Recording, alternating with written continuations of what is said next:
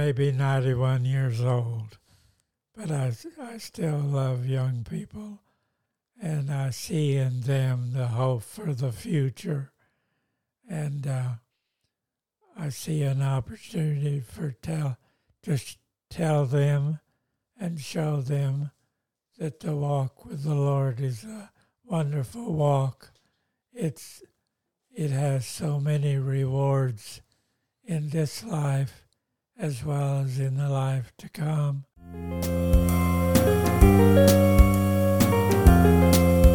Hello, ladies and gentlemen, and welcome to another episode of Talk to Me, the show where I get my friends to talk to me. Thank you so much for tuning in once again.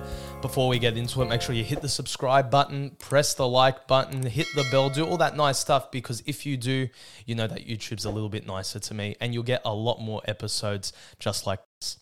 Now, I'm so excited. Joseph is in the room and he is buzzing as well because our guest is someone that I was hoping to get. I didn't know if I could get, but we did get. And that is because he's just always so nice to me. He's always so gracious to me. He is a man that has been in the ministry for I don't even know how many years at this point. He's a man who went from Kansas to Lebanon to Australia. And even at 91 years of age, has not stopped working, has not stopped doing things to advance the gospel message. And that is Pastor Hester. Pastor, thank you so much for coming onto the show today. Thank you. It's a joy to be with you. And uh, I've been looking forward uh, to this opportunity to, to chat with you about what God has been doing in our life uh, throughout the last lots of years. And I was ordained to the ministry in 1954. So you can figure out it's been a been a few years. It has been 69 years you in ministry from 54. If my math is right, that's 69 years. That's a long time, Pastor. That's a long time being in the ministry. Thank you so much for all that you've done because your ministry has affected us in this room. It's affected pretty much everyone listening to this podcast. And our church wouldn't be where it is if you weren't faithful enough to stay in that ministry. So thank you for that. Now, how I want to get started, I thought we would talk about Cast Your Bread. So, ladies and gentlemen, if you haven't read this book, get your hands on it because Pastor and Mrs. Hester told their life story, told us the lessons that they learned from their lives, um, and told us how they went from Kansas to Lebanon to Australia. And I sort of want to talk about the Australia years because they're the that's the years that really do affect um, our current generation right now. Um, when you came to Australia, you set up Faith Baptist Church in a house in Punchbowl. Yes. And as the years went on, you were able to acquire land in Croydon Park. What was it like acquiring that church building and starting a church in Australia, a place you never thought that you would come to? Okay, well, let me just uh, uh, just go back a bit and uh, and say that for us, Lebanon was where we were going to serve and die. Mm-hmm. It was not negotiable. and uh, we just never considered any other option. But God brought conditions into our lives through a civil war in Lebanon, and we ended up having to leave uh, and come here in 1976. And I might add that God did some very unusual things that made it possible for us to even come to Australia. The, the change of political leadership in Australia changed things so that we could get a visa to come to Australia. And so we saw the hand of God on our lives and setting things in motion so that we could come to Australia. But of course, we were struggling with the fact that we did not want to leave Lebanon nor the ministry there but everything seemed to be telling us that that's what we needed to do. So we arrived here, and when someone asks us about Lebanon, we just start crying, tears coming down, and it was not under our control because it was a very traumatic change for us. Hmm. And we'd never been to Australia. We didn't know anything about Australia, but we just knew that the Lord had sort of shoved us out of Lebanon and shoved us this direction. And so we were looking to the Lord to do it. Now, when we got here, there was a lack of housing, and our budget was $70 uh, a week for a three bedroom house. That was the market price, but there just wasn't enough stock in the market to easily rent a place. And so we'd look at the papers and the places where uh, houses were advertised and real estate agents. And we'd see a place and we'd go there to see the house and hopefully rent it. And we'd find lines of people. Really? Yeah, I mean, it, it was just crazy.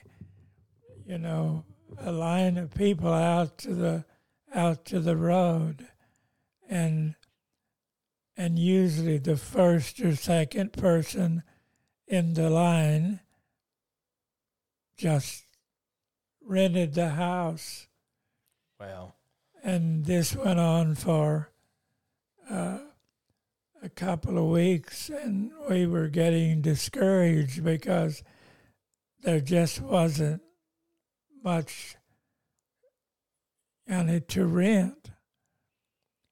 And of course, we sort of wanted to have a house that had a sort of a large living room or Yeah. area where we could uh, start our services, you know, just for the beginning. And we just were not finding anything, and we were getting discouraged, and and we were wondering, well, did we make a mistake? Mm. Uh, Should we have waited till longer till things sort of settled down in Lebanon? Maybe it would have happened. So, anyway, the one real estate agent said, he said, I've got a house I want to show you. Now, he said, don't tell me no. He said, it's a, it's a two-story house and it's got a lot of space in it. But he said it's sort of a special situation because the previous tenants just did a lot of damage. And the whole thing is just sort of a mess, even though it's a very quality house. And he said, I want you to go and just see it and talk to the to the owner. So I went and when I saw it in Punchbowl, I thought, oh my, we could never rent that. Yeah. It it would rent if it were cleaned up a bit, it would rent for double what we're Looking for. able to Yeah. pay. And so we went and saw it and uh, talked to the owner. And the owner had built the house. He was uh, a former contractor. And he had left that house and built another one and lived in it. And I, I said, Well, Sir, you have potentially a beautiful house there. You know, the grass was this high, and a lot of things, you know, like the screens had been ripped up, and and a lot of little things. And the, the big dogs had dirtied the expensive drapes and you know it was it was, It was a mess. a disaster, but it was the kind of things that we could fix and clean up and and make it into a, a nice place. So I said, "Sir, you, I know this house. It it would rent for hundred and thirty five dollars a week, not seventy. And I said, I'm almost ashamed to offer you this, but this is what our what our budget is. And so what I could tell you is I'm coming from Lebanon and I was a pastor of a church there and we lost everything there in Lebanon. But I'm a bit handy around. I could fix uh, most things in this house, and we could really clean it up and make it shine. Uh, but that's all we could pay. Mm. So I don't know what you would think about that, because your house deserves more than we're able to pay.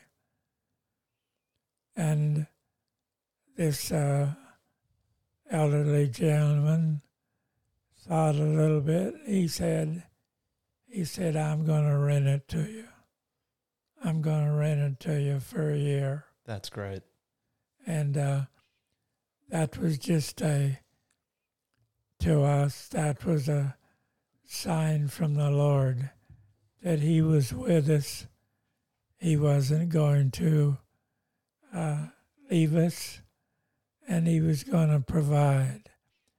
So that was step number one. So step number one really shows you that God had confirmed Australia.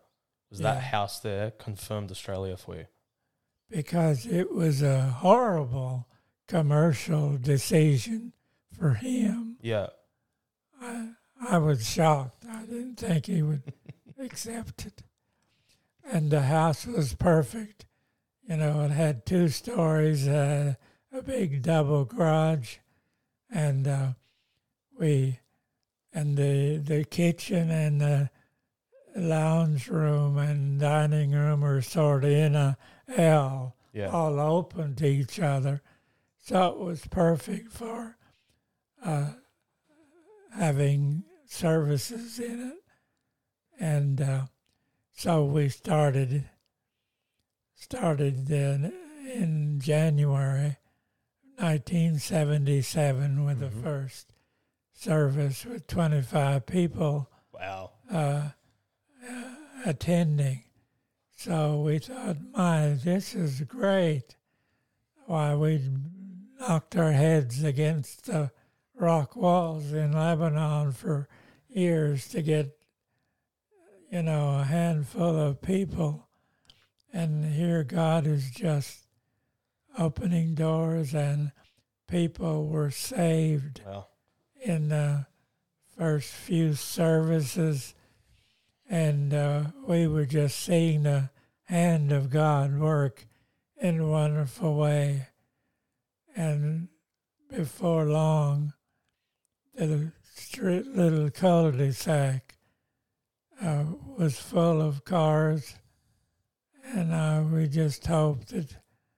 Uh, you know, some of the neighbors don't get upset with all the all the cars and activity. So, Pastor, you were in Punchbowl for a while.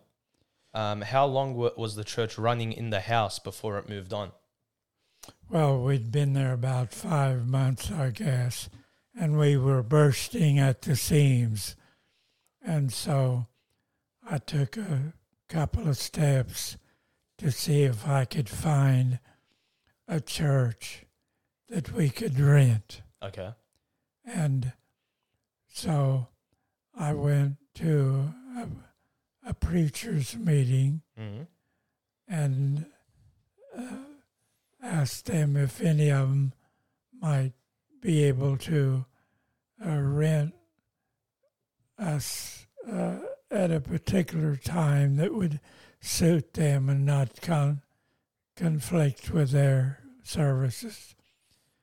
Uh, they weren't uh, very keen on the idea to uh, so in fact they weren't happy that I was in Australia. Why?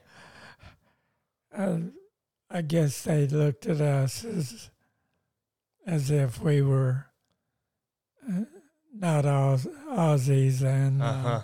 Impeding on the territory. so it wasn't very pleasant and and I finally just said, "Well, I I don't know what your ideas are, but I know that Jesus Christ changed my life, and He did a work in my life that made me want to answer the call to the ministry." and I went to Lebanon for 17 years. I started a church in America before I went, and so I'd just like to continue serving the Lord here in Australia, and I'd, I would like to be a blessing to the ethnic people, the, immi- the migrants who've come here, and I believe I can be a blessing to them and help them in their new life here because I do understand the culture and the life Mm. here. So I left that place a little bit uh, discouraged. Was it frustrating? Yeah. 'Cause Uh, I mean, I Uh, would have found it frustrating. You're trying to do a work with these with this area, and then those that are meant to be helping you are just tossing you aside. Really. So I had a appointment, another appointment the same morning with just an individual pastor in Croydon Park. And he was so kind. He accepted me into his home and he listened to my story Mm. and he said, That's wonderful. He said, I'll do all I can to help you rent a church that That's might be available. That's awesome. And uh, so that worked out. I did something else when I came to. I, we needed to open a bank account for the church. Okay. And so I thought I need to meet the director of the bank in Bankstown and I'll tell him our story and ask him for advice how to structure our finances and what we should do in our finances so that down the track when we find a church that's for sale, we can come to you and you'll help us get a loan Yeah. for for the church because it wasn't easy at that time to for a church, especially a new church, to get a loan from a bank. And so he listened to I got an appointment and he listened to my story and he said, This is very unusual. He said, I happen to be a born again Christian. And he said, I will do all I can to help you so that when you find a church, you can get alone. That's great. And I just about fell out of the chair. and I thought, well, Lord, it looks like you're blessing us Mm. and setting things up for. And so when we finished the appointment, and he told us how to structure our savings and exactly how to establish a record Mm-hmm. that would help us get a loan when the time comes. And then he said, Are you ready for this? I'm ready. Give it to me. He said, Let's kneel down here in my office and let's pray and ask God to bless this project. That's great. That is awesome. So even though there were people that were, I guess, unhappy that you were in the country, God still sent people your way that were willing to help and get the job done. So, uh, so about seven months into the the uh, the beginning of the church, we were scheduled to start having services Mm-hmm. in a church in Croydon Park, and then later on, uh, a year about a year later, they decided that they were going to sell that church because it was the Uniting Church didn't really need it because they had a big church down uh, two or three blocks away. And so this one would become redundant. Mm-hmm. And so I thought, oh, this is wonderful. I'll call my friend over to Bankstown Commonwealth Bank and see what he can do. Mm. And so I called, and the receptionist said, I'm sorry, he's, he left here No way. uh, about the time shortly after you you came in for the appointment and i thought oh no we just lost lost this contact Yeah. i said could you tell me where he is so that maybe i could contact him she said well he's been moved to the head office Oh, there you go. Okay, even better. Love it. And you know that the head office is where these loans are ultimately approved, Yeah. not in the. Not in the branches. He went to the big. He went to the big spot. He's got the big job now. So, to make a long story short, he helped us tremendously That's great. get get a loan, and we bought the church. And when we had a dedication ser- dedication service for it, we invited him, and he came, and he spoke a bit at the dedication service, and it was just a victory for the Lord that, that God made happen, and we just knew that the Lord was working. That's great. So dedication happens. You're now in this new church. God's done all this work to get you there. What are those years like at Croydon Park? The initial years of Faith Baptist Church at Croydon Park. What were they like? Okay, well, uh, it was wonderful. We had two buildings, so it means we had a place for Sunday school and uh, uh, a big auditorium as well in the second building. And uh, we put a baptism uh, pit into the the second building, and it was just a wonderful opportunity. And we just praise the Lord every day that He did the impossible in in making in giving us that church Mm. for our services, and we bought the house next door that actually had belonged to the church, and so we were living next door. we were seeing people saved and lives changed in a way that we'd never experienced in Lebanon. We were seeing families come to the Lord. And Faith Baptist today has a number of those families that were saved in those early days.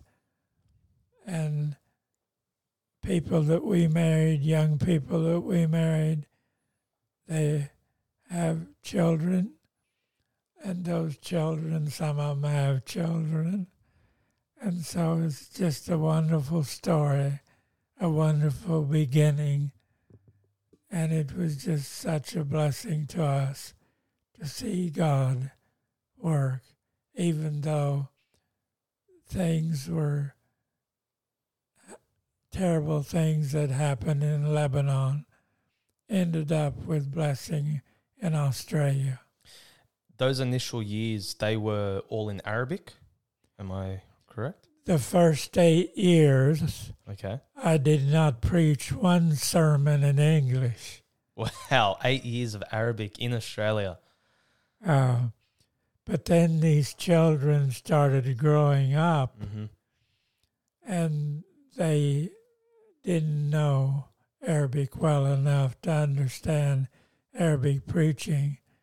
So we had to more and more cater to the English congregation. Yep. And so eventually we had a service for them and a service for the Arabic, uh, two congregations, as it were. So was that concurrent? Were they running at the same time? Both services? Well, it it uh, required required you know a double work, Yeah. uh, but God provided people to help, and so it worked out quite well, and uh, I I might add that shortly after we got settled in the church and going well, about the second year or two, I began to get sick. Mm-hmm. Uh, chronic fatigue. Uh, I would get a pounding in my chest and lightheaded. And the only way I could get relief from it was to eat something. Okay. And after a while, I had to eat something every hour to ward off these very unpleasant symptoms. Mm. And it also affected my sleep at night. So we were faced with a di- dilemma. It was getting harder and harder to cope with the preaching load, pastoring the church, and I was carrying a, a heavy load of teaching at Sydney Bible Baptist College. So uh, we were facing, you know, these issues, health issues. We didn't understand what they were. We saw every doctor and his brother trying to find out what was going on, and we just were not getting any answers. So we found ourselves not understanding what's going on. Mm. We we said, Lord, you took us out of Lebanon. We lost everything. We nearly lost our lives. And you brought us here. And you just poured out blessings on us because we had such an opportunity here in Lebanon we were always under suspicion. They just couldn't believe that we came all the way from big America to little Lebanon just to tell them about Jesus. They said, We know all about Jesus. He lived when he was here on earth in this area. So, why did you come here? You, you must be a spy. You must have some some motive for coming. Yeah. That was always an issue. We were always under that aura of of doubt. Why were we there? Yeah. And in Australia, we didn't have that. We were sort of part of the culture, and English was our language.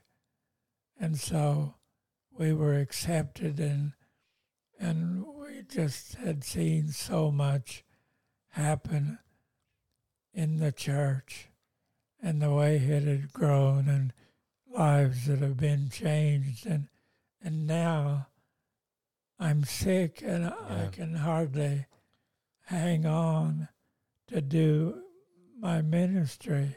Lord, what's happening? You prepared us for this. You got us ready for this. And we came and we're seeing such a harvest of people. So why are you allowing me uh, to be so sick I can hardly stay in the ministry? Yep. So we were struggling with that. So struggling with that, how do you deal with it? Do you get more help in the ministry or do you just take it day by day and just rely that the Lord's going to take care of you? Well, I was just uh, I was just taking it day by day, but but I knew that I needed to have some answers because humanly speaking, if it continued, I wouldn't be able to function in in the ministry if I just didn't have the health to do it. So we were asking God for answers, and all the brethren were were praying, and so a number of things happened. A doctor here said that he suggested that I go to America and go into a special hospital that deals with environmental uh, uh, issues, that maybe there's something about you're having a reaction, Mm-hmm. Chemical reaction, al- allergic reaction to something in the environment. And this is the only hospital in the world right now that is dedicated just to this air, this issue. And so we made plans to go, and we uh, saw another doctor that we'd read in a magazine about him that talked about issues similar to the issues that I was having.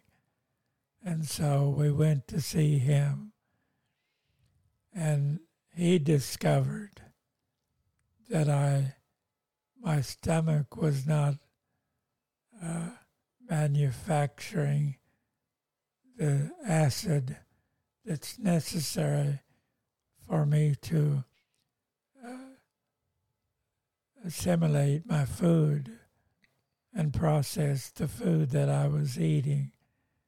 And he said, This is not your main issue. There's something else going on, b- bigger than that. Yeah. But he said, This will give you some relief.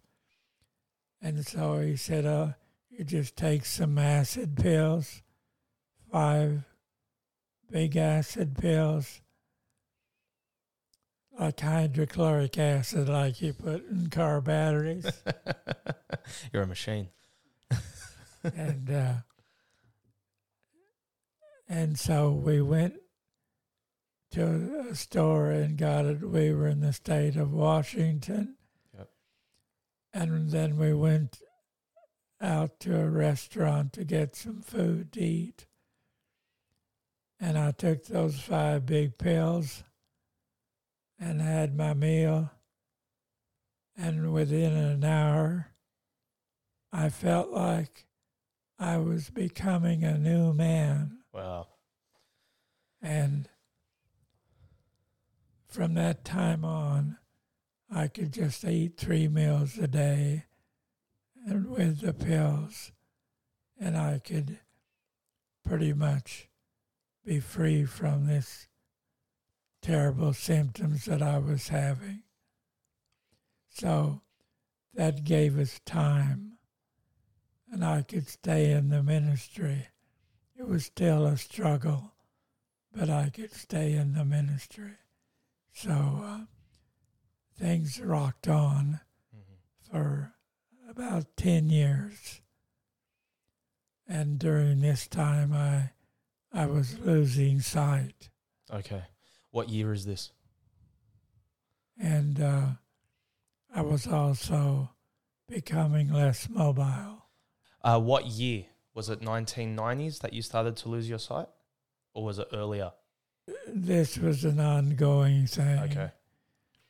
And when I lost, began to lose sight and have problem walking very far, Mm.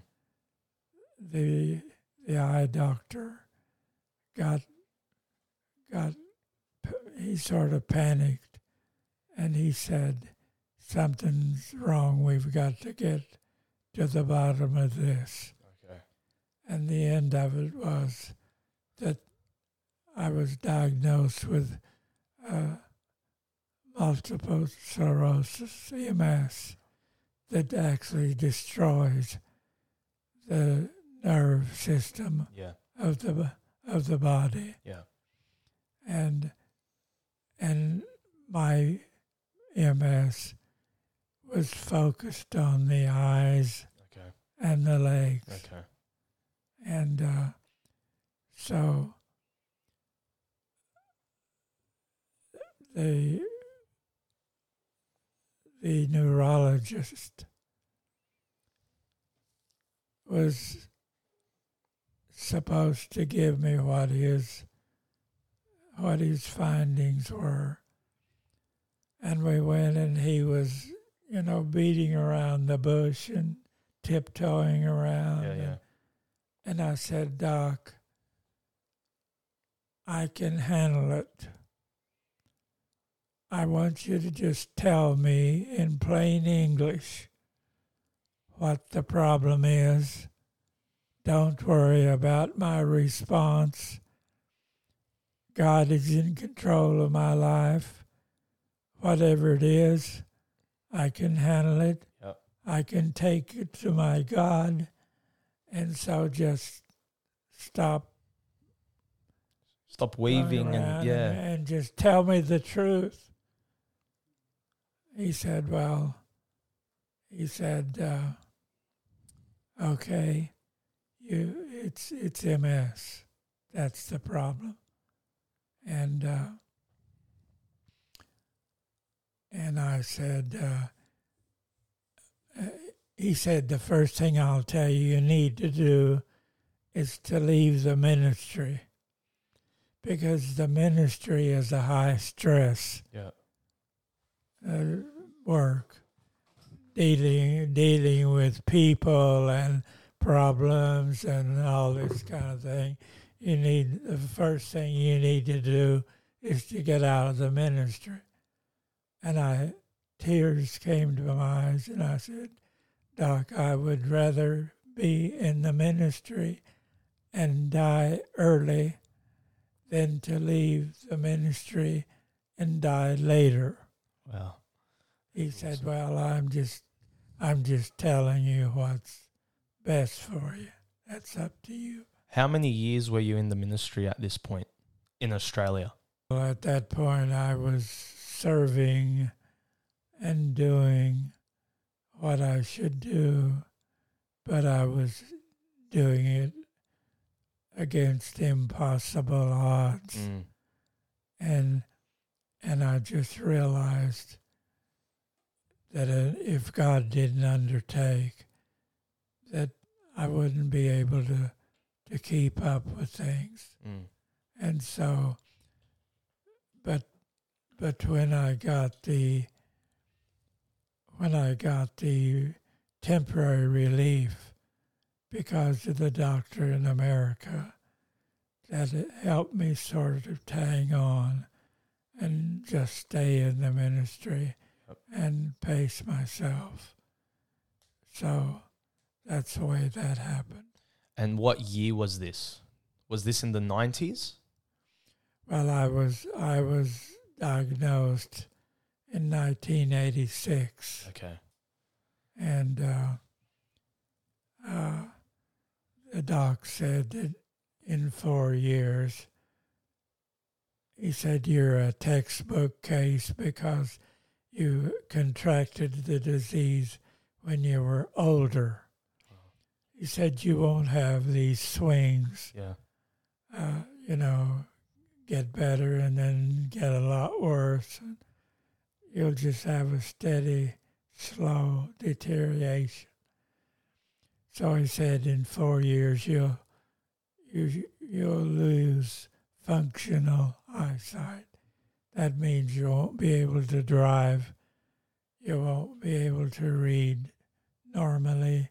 You'll have to get, you know, high magnification, and uh, you'll have to begin to adapt Yep. to the deterioration. And uh, and that's exactly the way it happened. But a few years later, uh, I was working on a house that the church had bought next door and doing some repair work on it. And I began to feel strength that I had not felt for years in my body. And I thought, this is this is weird. Okay. And so I began to push myself a bit with the work that I was doing because I had to be very careful. If I overdid, I could have pain in my legs and uh, body for a month just because I overdid it. And so when this happened, I began to just overdo a, a bit and see. And I found that the next day I was okay. And it ended up that God just stopped the progress of the MS at that point in the 1990s. Wow. It, it, I can only explain it that God did it. But of course, I was all but blind in the left eye, hmm and I only had about a quarter of the sight in the right eye. But at that point, the the uh, MS became dormant Okay. remission, and uh, with exercise, I was able to walk a lot more and do different things in order to stay in the ministry and stay quite active. That's great. That is that's a great story. That's awesome. So, how much longer do you continue to serve at Faith Baptist before you do hand it over? Okay, well, uh, I put 1994 as the date when when I moved out Okay. and uh, the new pastor took over. Uh, So you went from sorry to interrupt. You went from 1977 to 1994 serving as the head pastor of Faith Baptist Church. yes, and then I, I, I remained at Faith Baptist in Croydon Park, but I went out and preached a lot in other churches. Mm-hmm. and of course I was I was uh, also the principal of Sydney Bible Baptist College, so I was doing that as well. What was it like to see Pastor Bill take over and you sit back as a member of the church and see the work that God did in you continue to grow? Well, it was uh, relaxing. you can finally take a breath. I told him, uh, "I'm glad it's your problem; it's not mine." uh, but actually, it was seamless. Mm. because we had worked together Yeah.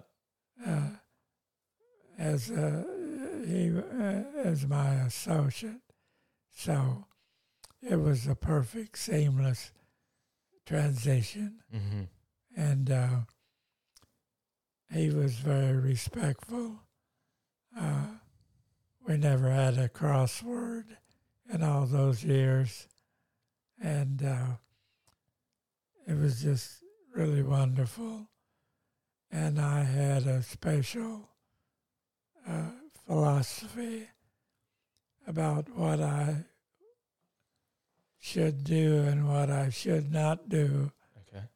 as a former pastor, especially stay in a church that you've handed over to somebody else.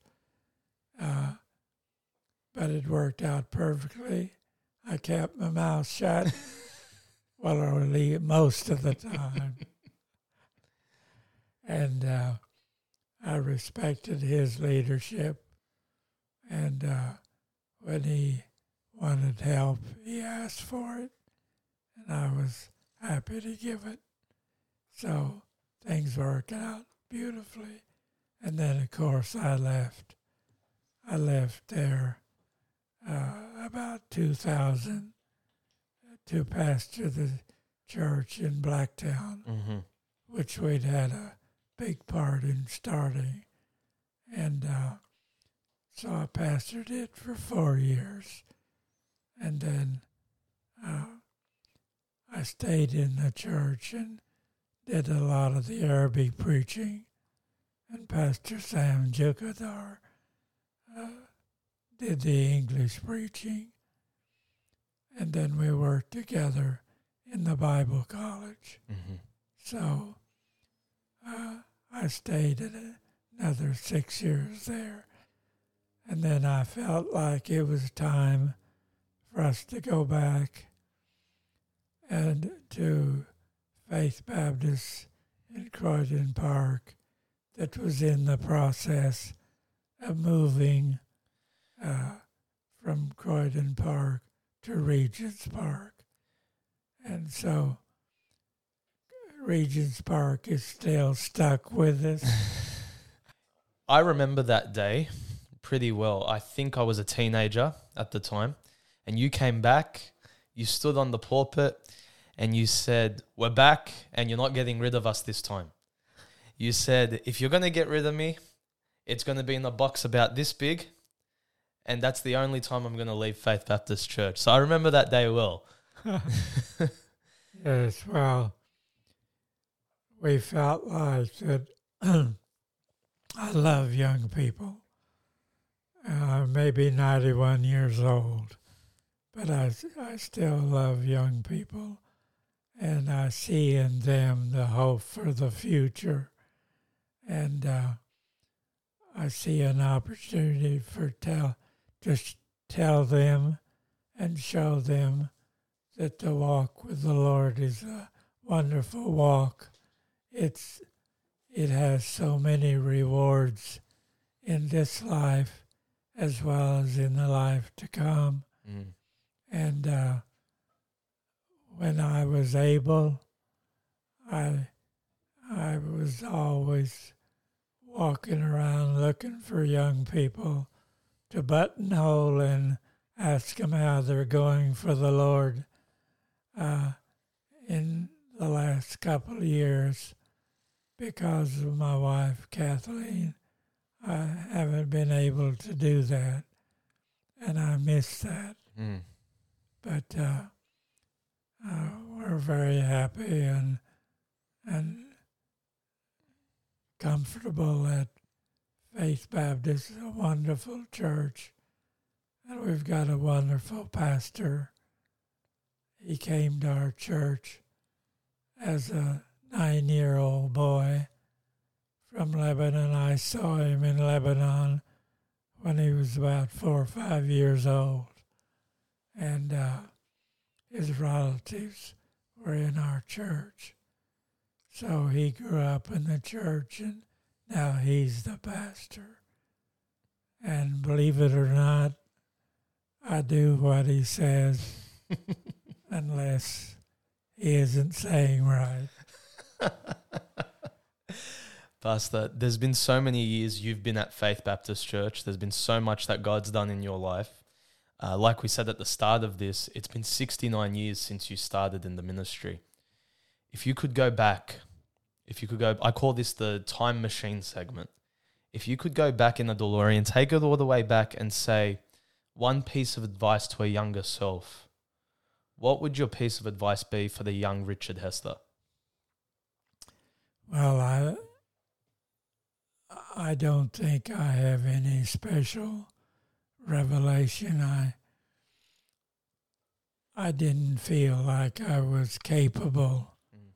of being in the ministry to start out with. But I realized that God could use anybody and that the important thing is that I be surrendered to His will and that be the main thing in my life. And I can say that I've never regretted being in the ministry. I've never considered leaving the ministry. And if I could do it over again, which I'm not going to do, not in this body, I would I wouldn't make any changes. I'd do exactly the same thing, but I would just hope that I could do it a little more intensely with more dedication and with more love to our Lord Jesus Christ and the souls for which he died. I I would just say just be obedient. Just follow.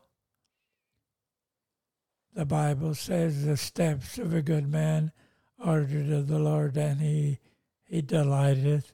He finds delight and joy and blessing in walking in those steps. And that's all I want to say because we're de- we don't deserve to be in this ministry. Yeah. We don't deserve to be ambassadors of Jesus Christ. And we feel so inadequate. We feel our weakness. But thank God that His grace has enabled us. Mm. And so the secret in my life, with all the problems that we've gone through in the latter years of our ministry, and the sickness, and the just insurmountable mountains that seem to be in our way, God just took us through them day by day and has made it all come out for His glory. And I can say that sickness and the heartbreak of Lebanon, these issues were the greatest blessings in our lives, although at the time it seemed like it was disaster and Armageddon. But God just made it all come out in a wonderful way. And that's what we tried to say in this book. Cast your bread on the waters. Just cast it. Just give your life to the Lord. Let Him take control. And He will use everything you do to do to accomplish something and to bring glory to his name. Uh, that's what I would say. That is that's a great message. That is a it's a phenomenal message for a younger pastor, for a younger man in ministry. And ladies and gents, like Pastor Hester said, like we said at the beginning of this podcast, make sure you read this. Get your hands on it. You can get it on Amazon. It's on Kindle. Um, it's in a church bookstore around you. Uh, Cast Your Bread. It's a great story. I've read it twice, Pastor, just so you know. I love mm. this book. Um, there's a lot of great lessons in there. And, Pastor, if I could ask you one last question before we wrap this up. If you had something to say to the current generation at Faith Baptist Church, what would you tell them? You have a love for young people, you have a love for people keeping their, their hearts right with the Lord and staying in His work. What would you say to Faith Baptist Church today?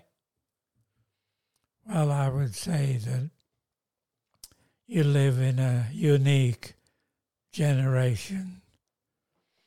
We have more knowledge today and less common sense than any generation that's ever come before.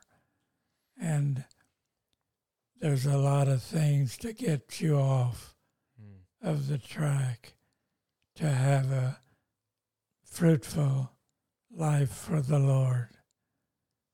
And I, you may have to make some hard choices. You may have to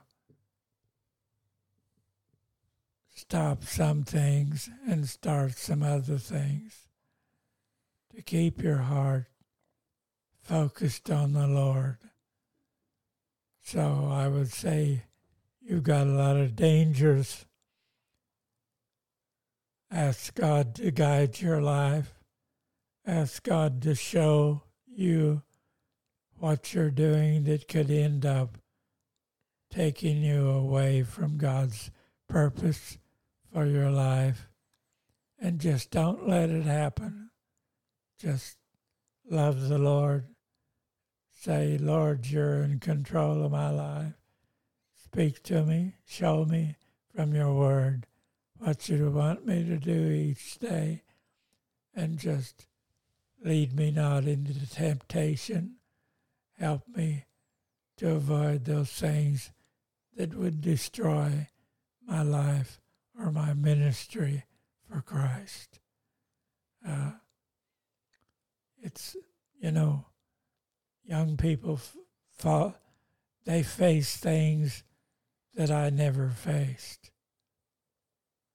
You know, I never had a television till I came to Australia.